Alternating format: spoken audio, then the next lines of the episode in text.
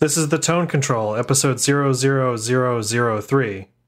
Let's just say I hold a lot of puppies. Excellent.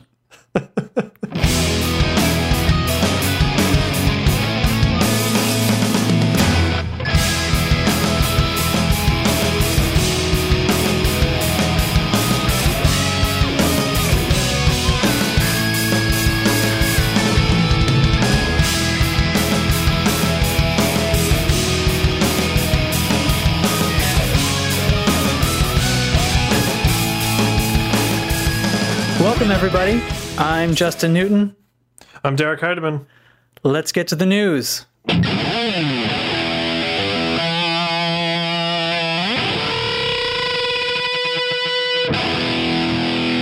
So, uh, check this out. Fender has a new bass, and it's not a P bass and it's not a J bass. It's this like new. Uh, I, don't, I don't know exactly what you'd call it. I definitely like the design. They're calling call it it the the del- Dimension bass. Oh, I was just about to cut you off. oh, wow. Sold out Yeah, from Chicago Music Exchange. So, this, oh, wow. I think this is some kind of resurrected, halfway completed design from Leo Fender that he built with G&L. I mm-hmm. believe this is similar to a, a current G&L bass, but I'm not too familiar with it. I think this thing looks mean. It does. It looks very cool. so, it's a four string, a little bit of a skewed um, jazz bass body shape, Yeah, wouldn't you say? Um, yeah, a little bit offset waist. Yeah, and the it's got the J bass pickup positions, but the pickups are. Tell me what these are, Derek. Uh, that's a great question. They're like double wide J bass pickups. yeah, they look like the pickup, but they're not. They look like the pickup from the Ernie Ball, The Music Man, bass. yeah. I, I sidebar. That pickup sounds awesome because it looks like a fist.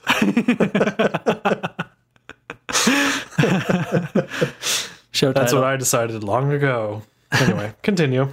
yeah. Uh, so we've got four knobs and a selector switch. It's got an 18 volt onboard preamp and a three band active EQ. Ah. Okay, so Uh, we got we got volume and then the three band active EQ and the preamp. Right. Okay.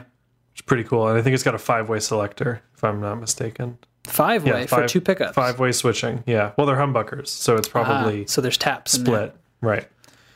So anyway, it comes in a four string and a five string maple board, rosewood board. It just looks cool. It's Yeah. like I'm really interested. In, I don't know. I don't play bass, and I know we don't. It's only episode three, but we don't talk about bass a lot. Yeah. But it's not to say we won't. And like, I don't know. This is just a cool thing. This looks like it would be a really versatile bass, um, good for studio. Um, looks like, I mean, judging from these pickups, I would expect that I could get a lot of differing sounds out of this. Yes, but the body I think also looks like smaller than a J bass and then a P bass. Ah, okay. I, I don't know. Maybe I'm kind of looking at this picture of the guy holding it. It just looks like a tighter, Yeah. smaller body, which might be good for live too. Probably lighter weight. Mm-hmm. Very cool. Very cool bass. All right, I like it. So this is Yeah. this is a in contrast to what we said last episode about Fender's uh, new releases. Oh well, new old releases. Yeah. Yes. uh, more gear, gear, gear, gear. Mr. Gear. Black. Have you heard of these these Mr. Black pedals? Uh, I think so. So this is um this is like a single stomp box size, three knob, one switch, uh, reverb and tremolo pedal built in one. So single switch meaning like you can just blend with the knobs, blend your tremolo in with your reverb and vice versa. So it's Oh, knob con- knob controlled on or off instead of foot cold foot switch controlled. Right, I gotcha. So deluxe plus meaning the Fender Deluxe effects section, essentially. Exactly. Yes. Um, so what's cool about it? Um, oh, the trem is after the reverb in the chain, so you can get this like big splash of reverb if you crank your reverb way up for like surf rock st- kind of sounds or something. Uh, and then your tremolo We'll pulse the reverb. you know, pulses the reverb. So that that's cool. Um, I know a number of Fender amps did that, and a number didn't. So some people were kind of like, you know, th those the ones that do, you want it for that reason. yeah, I don't right. know too much about vintage Fender amps, but that's a cool thing to me. It'd be really cool if you could switch the order. I don't know why you would want to, but I think hmm. it's it'd just be a little more versatile. Yeah, I, I feel like having the reverb in front of the tremolo for that for, for the reverb as an effect, having the reverb in front of the tremolo is the better move, like you said, because you can pulse it with the tremolo effect. But if it was the other way around, you'd just be blurring your tremolo effect. True. Yeah. That's that makes sense. Yeah. And reverb, I assume this is like a spring reverb sound. Yeah. Yes, So yes. so that's not the sound of a guitar in a room. The spring reverb sound is the sound of a spring reverb. So it's not like you're trying to you're trying to get the effect of space. The Mm-hmm. spring reverb is kind of its own thing, in my opinion. right. It's it's a separate Right. effect. Which I bring up because a reverb is often the last thing in your chain because you want everything to echo out. Um, but in the case of a spring reverb, maybe not because that's really just part of your guitar sound at that point. It's not. It's not so much simulating space as some other reverbs are. Right, but it still typically lasts in the chain because it's in the amp a lot of times. Yeah, sure. You know, because it's it's really the last thing in the chain. And in these amps, the tremolo and the reverb was in the amp. So True. Yeah. Yeah. Man, I wish my amp had tremolo. oh, That seems nice. like something um, like I bet I would like this pedal, but I bet having tremolo in an amp would make me never use it because I'd have to? I'd have to adjust it at the amp. Like when would I do that? I definitely Yeah. don't want my tremolo all the time. right. It's more for your cowboy chord type of situation. Yeah. Um, so the, these are these are amps and and setups kind of for a certain style of music. That's what it comes down to, right? yeah. Yeah. The tremolo, if you're an always on tremolo, like really subtle, like we were saying Yeah. the other day, or the That's other day right. as in last week or whatever, Whenever you listen to the last episode. you know. Um, So it seems to me like if you know about Strymon pedals and they make a pedal called the Flint, which is a reverb and tremolo in one box, but a double foot switch, and that one you can change the order on. Um, and that, that does room reverb as well as uh, spring. Sure. So, so you can change it for that reason, I guess. But um, Right. this is kind of like a stripped down version of that, I think. Pretty sure the, the Strymon Flint is definitely on my, my want list. That thing is so cool.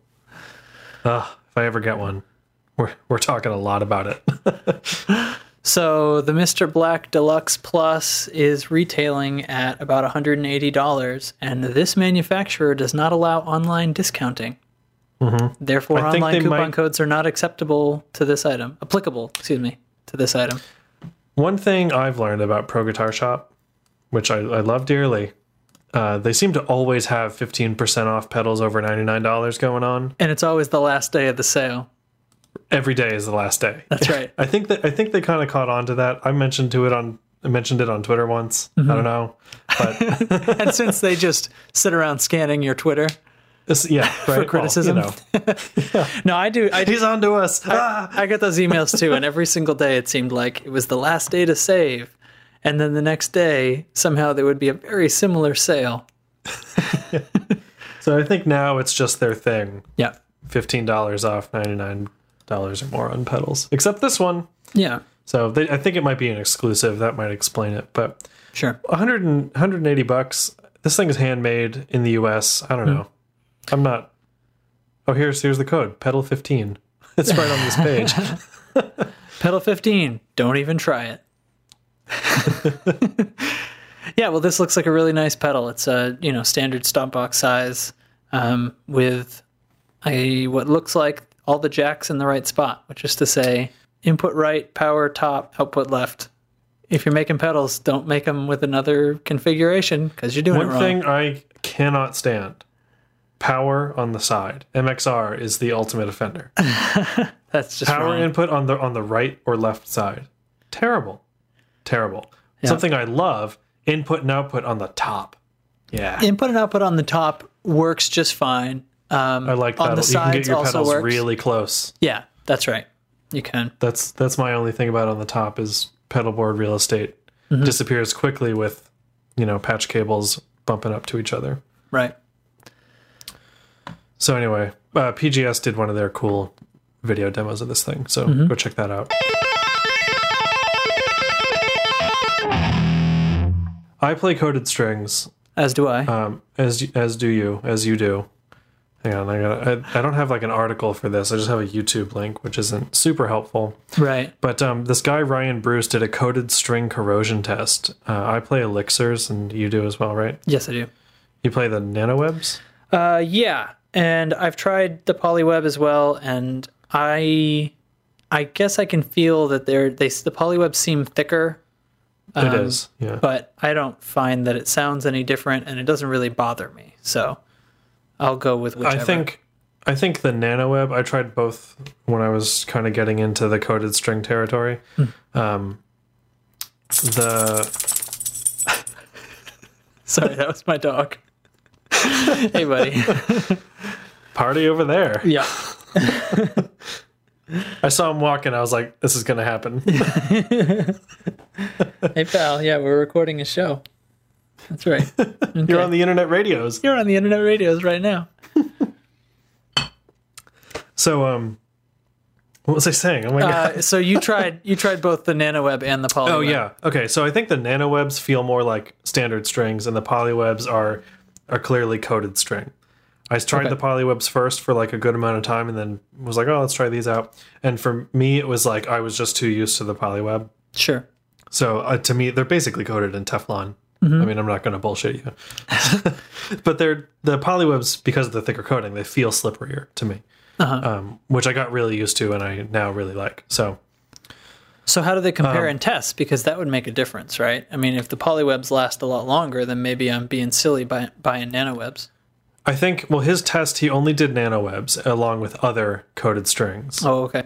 So what he did was he put these, he put six um, packs of strings in a solution of just salt water, uh, just table salt and water, and he let them sit for a good amount of time. We did one control test of just standard strings. So he says here that um, the elixirs didn't fare too well. He um, that parts of them are really rusty and parts of them are even black, which is kind of gross. Ah. but um, it's my understanding that these coated strings, only the bottom three are coated. Only the wound strings are coated. Is that No, no? They're not. not according to the package. Um, they're. Okay, Uh, I'm trying to remember. I don't have a, a pack in front of me, but I believe I that have one downstairs. But Yeah, I don't have a pack in front of me, but I believe that they're the the the bottom three unwound are coated, and then the the top three, I think, are coated after they're wound. Well, because I know the wound strings are coated. That's I thought they were the only ones that were coated. Is what I'm saying. Gosh, I really don't think so. I know you can see the the coating at, down at the ball end of the string. You can like see Yeah. it, kind of peels up. Right. Um, I mean, we're gonna ha- we're gonna link to this video in the show notes, so you can check out this test for yourself. Um, this he did like clear tones um, and some other brands. He left them, he let them sit for two days. It doesn't take into account actual wear and tear on your strings because obviously everybody's skin oils and sweat is different. And some are highly corrosive and some are not. right. And it also doesn't take into account your picking for one thing. I mean, you're scraping away the coating on the, the bottom end of your string. so the coating starts to break and then that's when you're going to get corrosion so basically they're, they're going to last longer than uncoated strings for the sake that the metal doesn't corrode there's also the the um, issue of like skin and you know buildup of gunk from your disgusting human body getting in between the coils and the wound strings which is why i'm checking on this they're they are actually they're coated after they're wound and right to I- prevent stuff from getting in between the the wrap right Right, and and the they do that on Elixir does that because according to them, the other coated strings can still gather gunk in between the coils. Hmm. So you said he did nanoweb, i believe he did nanoweb yeah. So perhaps the coating is thin enough that it was penetrated by the salt water, could be. And or salt maybe the, maybe might, the nanoweb is not coated after wrap? I don't know. Well, they're not being uh, completely forthcoming here on their website. So. Well yeah they don't want to give away the special sauce. Yeah, so but i've also heard like good things about the D'Addario coated strings and clear tone strings. I've never tried them okay, Uh, I know clear tones are more expensive than elixirs, which, if you've ever thought about trying coated strings, the cost is definitely something to kind of, you know, that's a major hurdle for a lot of people. Yeah. You're looking Um, at two or three times the cost of like your standard market value um, uncoated string pack, right?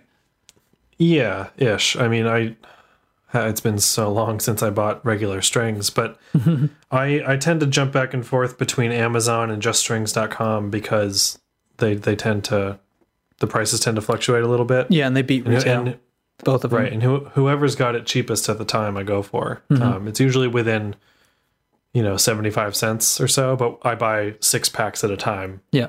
so it kind of It matters. I think they kind of come in around between like seven and eight bucks a pack, maybe up to nine bucks a pack on Amazon, you know, on Amazon and stuff. But that's pretty rare. That's pretty that's pretty good. I was Yeah. Oh, you know what? It's cuz I was buying some the bronze uh, acoustic elixir strings, but the acoustic ones are more expensive. those are a little bit more, that, yeah. Those are like in the 10 11 dollar 10 or range, right? 11, I think, yeah.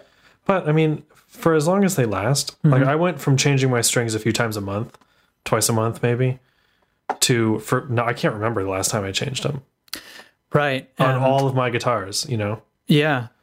So the corrosion test says Elixir's not that great, even if they might be the most famous coated string. Well, maybe it's it's a yeah. His test isn't incredibly scientific. it's, a but- little bit of um, it's it's artificial because it's not like he's testing it by playing them, because that would take forever. Right, right. But they're all tested under the same They are right, amount, you know, same solution basically. right. It's a, it's I mean- accurately compared from string to string, but how that translates to actual playing wear might be different. You know, Right. Yeah. If you're rusting out a set of elixirs in two days, maybe you shouldn't be playing guitar. I I Maybe met you should see a doctor. That's right. Um, when I was working in Boston, I met a bass player who his uh, he he well he was like self-diagnosed as being way too oily.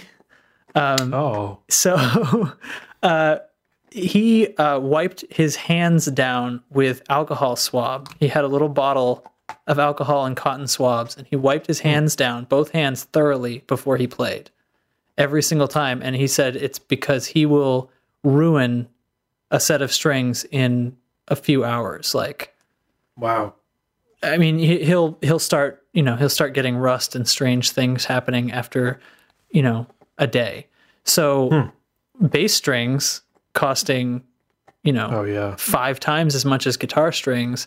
This is something he didn't want. So when he rubbed his hands down with alcohol, he got you know many days instead of one day out of a set of strings. You know, and That's I, tough. You know, I, I on my bass strings last. If I'm if I was playing it a lot, I bet you I could still get through half a year. You know, Right. Yeah. that's bad. so that's my gross story. I'm not going to name the guy because I don't remember his hmm. name. That's a good reason.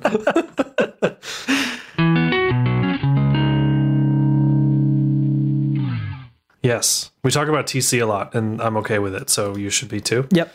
Um, they're good of- especially for the money. Oh yeah, I was I was just thinking about this earlier today. They announced this today. It's it's another nail in the coffin for Boss. I think there is no reason to buy a Boss pedal anymore. Not at all. TC pedals like they're a little more expensive, but the value is shoulders above Boss. So anyway, the Hall of Fame Reverb is one of their uh, tone print enabled stomp boxes, which is like the typical size we were talking about a few episodes ago. Right. This is the mini, so it's much closer to the Ditto Looper if you're familiar with that.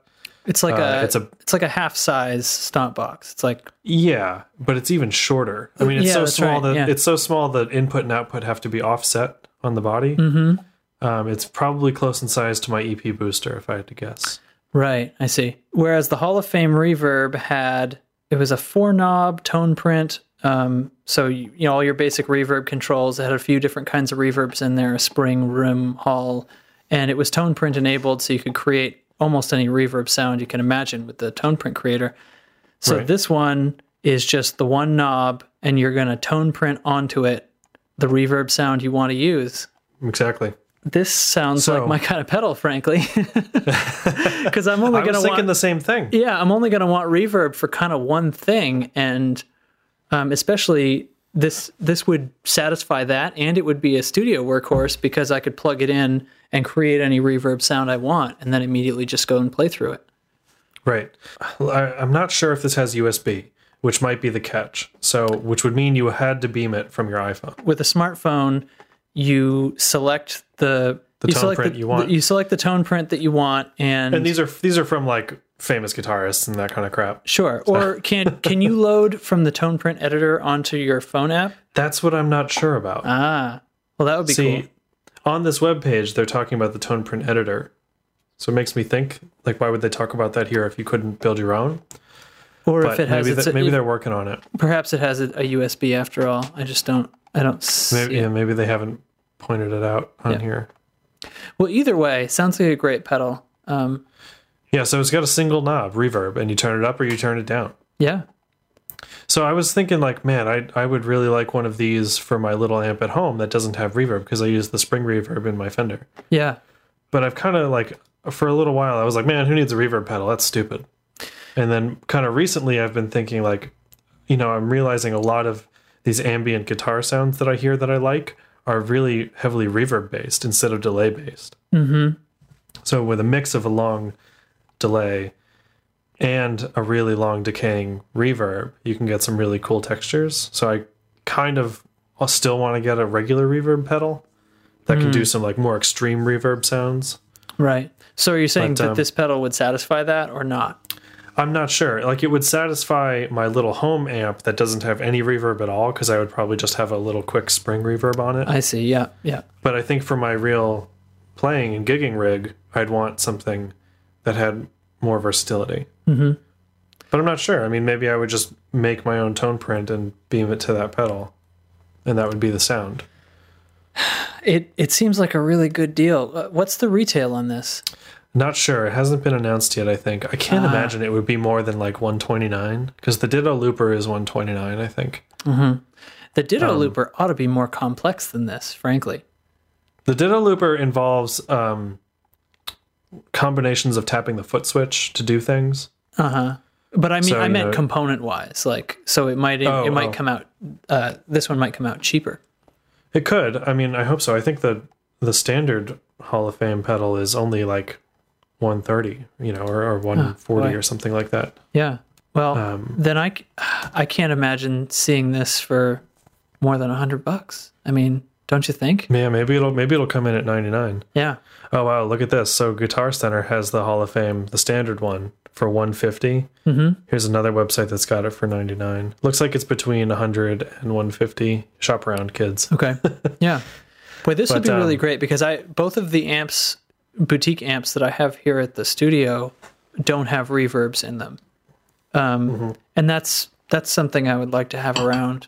So I, Just, just to give it a little room. yeah, especially like just to even if it, I just had it set on a spring sound all the time because that's something you you want before your speaker. You know, like I can apply reverbs and different room sounds and things like that to guitar sounds that I record, but um, if I'm going to do a spring sound, I want it before the speaker. I want it before the power stage in the amp. You know, so it's saturating. That's this looks very very cool. Yeah, with my amp, I've always got a little bit of reverb on, just because I I don't like the sound of a of a guitar that just stops, kind of. Yeah. Just want wanted to kind of peter out, just like fade it down. It's actually useful And- for getting um, really heavy guitar sounds to be tight. Um, Is actually to kill the reverb. But if you're not if you're not Yeah. playing metal, um, a lot of a lot of guys have a little bit of reverb. Yeah, I think you can also kind of get away with kind of screwing up a little bit with reverb, which is maybe why I like it. You know, if if you're It's another reason for me to pick this pedal up. you can kind of not not that like you're hiding behind the effect or anything like that, but it kind of fills in if you half hit a note or something. Blurs Whereas with bit. no no reverb, it's just like, huh? listen to my screw up. sure, sure. All Yeah, right. screwing up with a long delay on, that's the worst. Hey, you screwed up. Hey, you screwed up. Yeah. Hey, you screwed up. Right. Yeah. One of the podcasts that I follow is uh, Pensado's Place, which is uh, Dave Pensado's podcast. It's a video show weekly, I believe. I sometimes don't get to it till there's two or three piled up, and then I have a big long day. But Dave Pensado is a big deal studio engineer, and he has he gets interviews with all the big all the big guys uh, in in recording and sometimes other things. He's had, you know, session guitarists on and different kinds of producers and all kinds of really famous people. Um, I mostly love the show.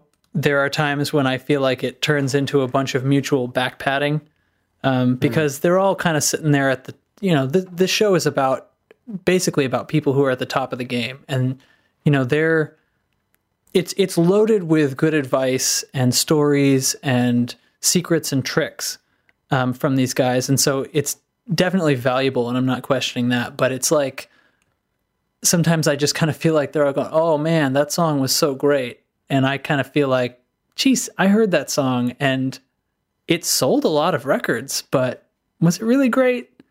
I think that right. kind of happens in pop music, and these guys, these guys are in the middle of it. So who know? I don't know if they if they really believe these songs are great, or if they're just like kind of. or if they're just it's great because of look how much it sold. Yeah, they're they're in that zone. So yeah. So oh. I, I feel like it strays into a little bit of back padding. Um, but there was this one episode recently. It is episode 130, and I guess it's a two parter, it says here. But they, uh, Dave spends almost the entire episode down at a studio called Fairfax, which is Kevin Augunas' studio. He uh, bought Sound City, the old Sound City. Oh, interesting. And he basically moved his operation there. His studio was called Fairfax, so now Fairfax has a new location, and um, he took the place right over, and it looks like he kind of uh, redecorated a bit, but he's got all kinds of old stuff, and they they they talked about, you know, the spots in the rooms where all these famous drum recordings were made and this Rage Against the Machine record that was all live right there in front of an audience I, and all the stuff that's in Dave Grohl's Sound City movie which I finally saw. Side note, ah, watched it the okay. other night, loved it. We'll, Moving on, we'll get back to that. uh, so, well, actually, let's let's do that now. So, this studio is you know rocking and rolling. Dave Grohl's movie is kind of about how sad it is that Sound City had to close because, and there's kind of like the subtext through the whole movie that digital killed the audio industry. Yeah, I definitely wanted to talk to you about that. It, yeah. it seemed very like digital is bad. Digital's bad. And, yeah. Which was really, I thought, bizarre because all of the artists that have recorded there have since gone on to record records digitally. And it seems like their their attitude about it is like it's the worst. But like they all have done records mm-hmm. in this new school format. So it's like how really how bad do you think it is? Yeah, so they're, they're blaming, you know, changes in the music industry that that happen from technology. Digital comes along and it sucks at first, but it gets better over time. So the guys at Sound as, City has do most things with sure. this kind of analog to digital, you know? Sure. So the guys at Sound City kind of uh, they they seem like they're they're blaming digital for basically the, they they lost their business, you know, and they had to close, and guys got fired, and there's all this history there that it seemed like they they felt that history was lost. And I feel right. like, but there are these great recordings. It's a record. That's what mm-hmm. record means. It's a record of this history. And it's also still there. Sound City had to close. Fairfax is in operation. So clearly, Sound City didn't have to close. It was just managed poorly, right? Yeah, it could be a few things. I mean, I mean, right. We'll have to now, see I'm how well Fairfax does. Yeah, I'm, I'm oversimplifying, but you know, it's it it. Uh, I felt a little vindicated because I've kind of been saying this about Sound City. Like, I feel like Dave Grohl kind of made a movie that was um, that that was kind of talking to itself. It kind of misses the point a little bit. And there's a lot of cool parts in it, and you get to see a lot of cool people, and they they talk about great you know great times they had in telling stories and the rise and fall of this this piece of of rock and roll history. Um, but then it's very sad because oh everyone got fired and they all lost their jobs because nobody's recording big records anymore, and it's just not true. Right. And here's here's the evidence. I mean, it reminded me. The tone reminded me a lot of when CBGB was closing. Mm-hmm oh, how can we let this happen? I can't believe it's closing. There was so much history there. It's like, yeah, but I, these things happen, and mm-hmm. club rock clubs are kind of dying. Maybe they'll come back in in ten or fifteen or twenty years, but like right now, sure, Yeah, I mean the the rock club began to exist because that was a way to make money. I mean these things were businesses. They they had there was an audience for it, so it was self-sustaining. And when the audience dwindled to the point where it wasn't self-sustaining anymore, well, two things have to happen. Either since fewer people are going, ticket prices have to go up, right? Mm-hmm. Or or what? Or it closes essentially. yeah, So, and are, do we agree that now CBGB's concerts should cost twice what they used to? Would that really have worked? No, Probably it not. because everybody would have said, "Can you believe how expensive these concerts are?" I remember when it was, blah, blah," you know, right. it would just been the same thing, but in the other direction. How how much does vinyl cost? How much does it cost to buy a, a, a new vinyl album? Uh, I'm not certain, but I know it's a lot more than Isn't digital it, download. It's like thirty bucks. yeah, it's kind of a lot. It's like twenty or thirty. it's like two or three times what it costs to buy albums in, you know, basically the the current standard format. Right. because that's a legacy format. It costs more to make it. If you want it, it's a collector's item and you've got it, but you have to pay for the material costs essentially. Mm-hmm. And those material costs, you know, it was probably cheaper to buy records before because it was cheaper to make records before because they were being made in much higher volumes. Right. Now they're much more of a, a niche market. Yeah. So that's just the way it is. It's not that big a deal. Yeah, but I thought the tone of Sound City was so negative over digital. But I was like, I you know, I wouldn't have been able to make a record, two records, if if digital wasn't the thing. Yeah, that's right. And know, and, and and- Trent Reznor ended up being the most sensible guy there. Um, yes, I agree. you know, because everybody's, oh, you know, digital, all these kids in their bedrooms think that they can make hit records. And Trent Reznor says, yeah, you know, the, the, the cheapening of technology means it can get into almost anybody's hands, which means the pool of people who can make music is much bigger. And most of them still stink, but a few of them are great. And those people wouldn't have had an opportunity without it. And they're going to be mm-hmm. the next greats. And Exactly. he understands that, but it wasn't said by anybody else there. And I feel like it really could have been, and it should have been. yeah. No, I think that's right on point. Well, gearheads should check out pensadosplace.tv. Uh, look for episode 130, Fairfax Recordings, uh, and just gear out with them because they talk about amps and guitars and old organs. He has a, a mellow, uh, Mellotron, I think, which is an organ where each key actually triggers a reel of tape. Nice. Yeah. It's it's pretty amazing. Uh, he said he, he Dave asks him at one point, somebody asks him uh, about how long does this has this ever stayed in operation before you, it kind of broke and you had to fix it. He said probably a couple of hours. wow. So fun toy, wow. a fun toy. So I think uh, Gearheads will really like that episode. So check it out. So what Electromechanical polyphonic tape relay machine. the, the Mellotron? Yeah, I'm looking. I'm reading the Wikipedia on it. Yeah, it's a monster. Is this the sound from the beginning of, um, oh, Lucy in the Sky with Diamonds? What's Uh, the instrument that does that? it possibly. Uh, sorry, nope. Strawberry Fields Forever. Cool. yeah, I'll, I'll I'll have to watch that. So Uh, let's you want- see. We, we got. We can do. let's do another. Let's do one of these uh, extra stories. Okay. Th- My note for the uh, doc that we read while we're doing this says there was a time when I thought seven string guitars were dumb, and I don't think that anymore. Discuss. Hmm. there was a time, a long time ago, when I thought seven string guitars were awesome, and it was a short time, uh, probably less than a year. And then I thought seven string guitars were not awesome, and that that lasted much longer. Yeah. Uh, I, and I when haven't I thought about first it started playing guitar, when I first started playing guitar, uh, up until within the last six months, I went from like thinking, "Look at this, it's all showy. Who needs a seventh string?" to like, "Okay, you're you're playing that kind of music. It requires a seventh string." Mm-hmm. and now it's like the other way. So it's like, wonder what kind of music I could make with a seven string. like if I had one, I would just Yeah. do it. so it's not not that I would replace any of my guitars with a seven string, but it seems like a tool that I might want in my tool belt, such as a baritone guitar. It's which Mm-hmm. Right. is a little different case, but Right, six string longer I feel like scale. the I feel like the attitude about seven string guitars is kind of changing. It's no longer like this. You can only play this style of music on it. This like heavy riff driven, Mm-hmm. low tuned music, or heavy proggy stuff. right.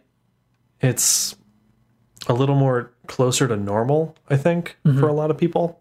I've been seeing a lot of like um, boutique guitar companies build mostly seven string models, Hmm. which which is like these are really nice guitars, really well made, hand built, awesome things. And I, I look through their sites, can't find a six string model, Hmm. or there's only a few. And they're primarily in in seven string. Yeah. So it's just kind of got me thinking, like maybe it's, it's not necessarily where it's headed because it's not standard. I mean, that's up for debate, I guess. But So Um, I've got I've got uh, two guitars in the other room, and I keep one of them in standard, and the other one I've got. Uh, I think I've got heavy gauge strings on, and I tuned it down to. I think it's probably right now. It's at about C. okay, Um, C standard. C standard. So, and I can go lower with it. It'll it'll be s- well. It'll be pretty slinky at A. Right. Um, which is A is standard tuning for seven string, right? no, it's it's a six string standard with a low B. Oh, it is B. Oh, okay. Yeah, but you're still your sixth to first strings are still E to E. Yeah, yeah. No, I understand. Yeah. Um, well, that was my thought about seven strings. You know, do do we need that? Because basically, what you're doing is, in my opinion, if you have a seven string guitar, it's because you're planning on playing low notes, whether it's for prog rock or whether it's for, you know, you know, doomy low tuned metal. Um, but either way, really what you're doing is you're adding a high string to your guitar because I can put heavier gauge strings, you know, on my guitar and tune it right down. And then so so the 7 string, I feel like in practice you're adding the high string, not adding the low string. For for in most cases. Yeah. Mm, Yeah, you could think of it that way. Mean, you could think of it either way, I guess. Yeah. But- Well, that's I mean, I've always I've always just known it low B. You- You're adding a low B, Yeah. a low seventh string, because you have you have to buy seven string sets, and it's not ten to fifty two anymore. It's ten to lower than fifty two, yeah, higher than they're like for- 65 or something. something like that. I should So know this. So, anyway, it's just yeah. So I think Pat Metheny, the jazz guitarist, um, Oh, has played seven strings. I remember seeing him with seven strings, and I was like, "Oh, okay. I wonder what that's about." Mm-hmm. But um, I, I never followed through listen. Of course, that was years ago. but it's kind of like I, I don't necessarily want to play lower. I maybe want to just experiment with having the option to add a lower octave to an existing voicing, you know? sure. So um, I've just I've kind of been reading recently, you know, making the switch six string to seven string. What do you need to know? And it's from what I gather, it's like not really as hard as people think it might be because it's still it's a B string and you have one of those already. Yeah. So, everything you know from your B string is just now twice. Hmm. Yeah, so you you'd probably start off by playing with a lot of thumb muting, um, just so you can play all your old songs. Right. Right. That's the other thing you got to get used to is a super fat neck. Mm-hmm. you got to fit another string on that. Right. Forget eight strings. Jeez. That's next week's homework. yeah. Right. So, all right. So, So, uh, my perspective is you're actually adding a high string and you just down tuned to your guitar. And Derek's perspective is no, no, man, come on. It's a low string. It's cool. So, it's like I just kind of want to. I want to like hop down to Guitar Center and just pick one up off the shelf and see if it's intuitive, basically, and Mm-hmm. and see if I totally hate it because I might. you and that's okay. and- or you might have to buy one. Do you have the money Right. for a guitar? Of course not. This is this is like holding a puppy, Derek. I know You can't just go into the store and hold it and expect to not bring it home. let's just say I hold a lot of puppies. Yeah. You write that one right down. Yeah. Hold a lot of puppies. okay. Um, let's see. Let's But like I've played baritone guitars. Taylor Guitars makes a baritone eight string, which is the coolest guitar I've ever played. It plays like a dream, and the middle two strings are doubled, so you get that like octave twelve string sound. Oh my god, it's so cool. It's Very so neat. low and just like oh man, it's like earth moving. that sounds Great. wicked. It's awesome. Aircraft has one. Had? I don't know if they sold it. They had two. They had the standard six string one and the eight string. And the eight was just like, oh my God. Because it's so low, you're kind of losing, obviously, you're losing some quote unquote fundamental frequencies of guitar. So having these like extra higher notes in there kind of bring it back up a little. Mm-hmm. So, so cool. Very So interesting. cool. But it's like the kind of thing I'm not going to play a baritone eight string as my main guitar. You can't play every string on an eight string or on a baritone. Oh yeah, know. yeah, right. I don't know. It's just one of those things. Like I'm not. I'm not totally opposed to seven strings anymore, like I was. Yeah. Well, Maybe this when is I a, try one, I will be. this is a good topic to get some feedback on. Yeah, Right into us, Definitely. kids. yeah. I mean, if you have a seven string or or play one regularly, I want to know and I want to talk about it. Yeah. Let's get Do some you other. add? Are you adding a uh, high string or are you adding a low string? Yeah. Are you Team Justin or Team Derek? Oh man. That sounds pretty good. Um, You want to call it? Yeah. Yeah. I think so. All right. Oh, all right. Hang on. I'm sorry. I have. No problem. I'm gonna mute this. So. Uh,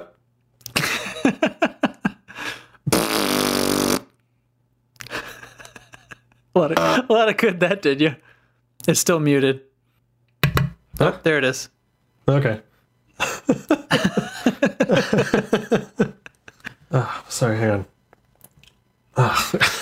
You like, your nose with, crisis. with earphones in and it Yeah. exploded your head. crisis in here.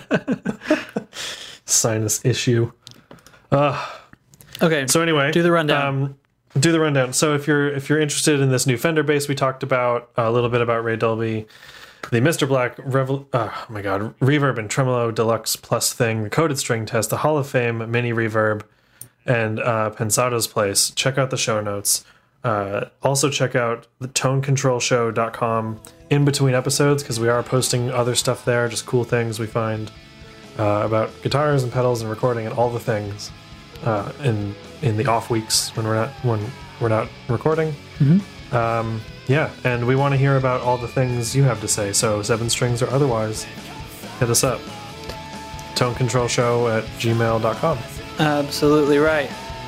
And Yep. we'll see you next time we do an episode, which hopefully won't be more than two weeks from now. How's that sound? I can't commit to that. All right. Well, good night, everybody. bye bye.